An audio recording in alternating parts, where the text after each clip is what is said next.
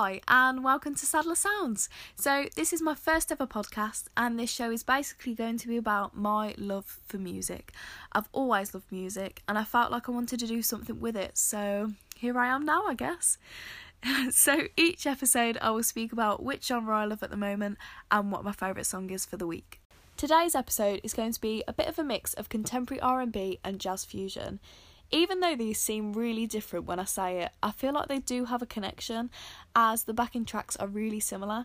So my first song I'm going to introduce to the show today is called Chances by Ketronada. It is fairly new as it was released in November last year, I think. So I'll let you have a listen and I hope you enjoy this track as much as I do. That song is just so chill yet so good at the same time. I just love it.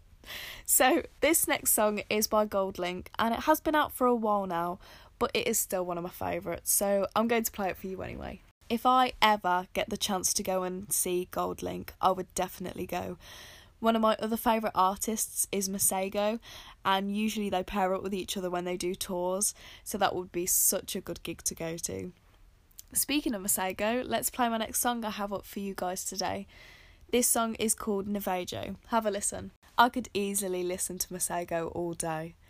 At one point, I was a little bit obsessed with him.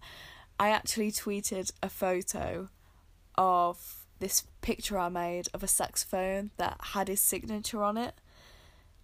And he actually liked the photo. So even though it was really sad at the time, it worked.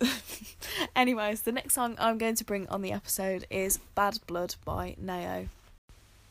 One other song I really wanted to share with you today is a song that I cannot pronounce, so I'll leave you to work this one out, but it is such a good song and I needed to share it with you, so have a listen.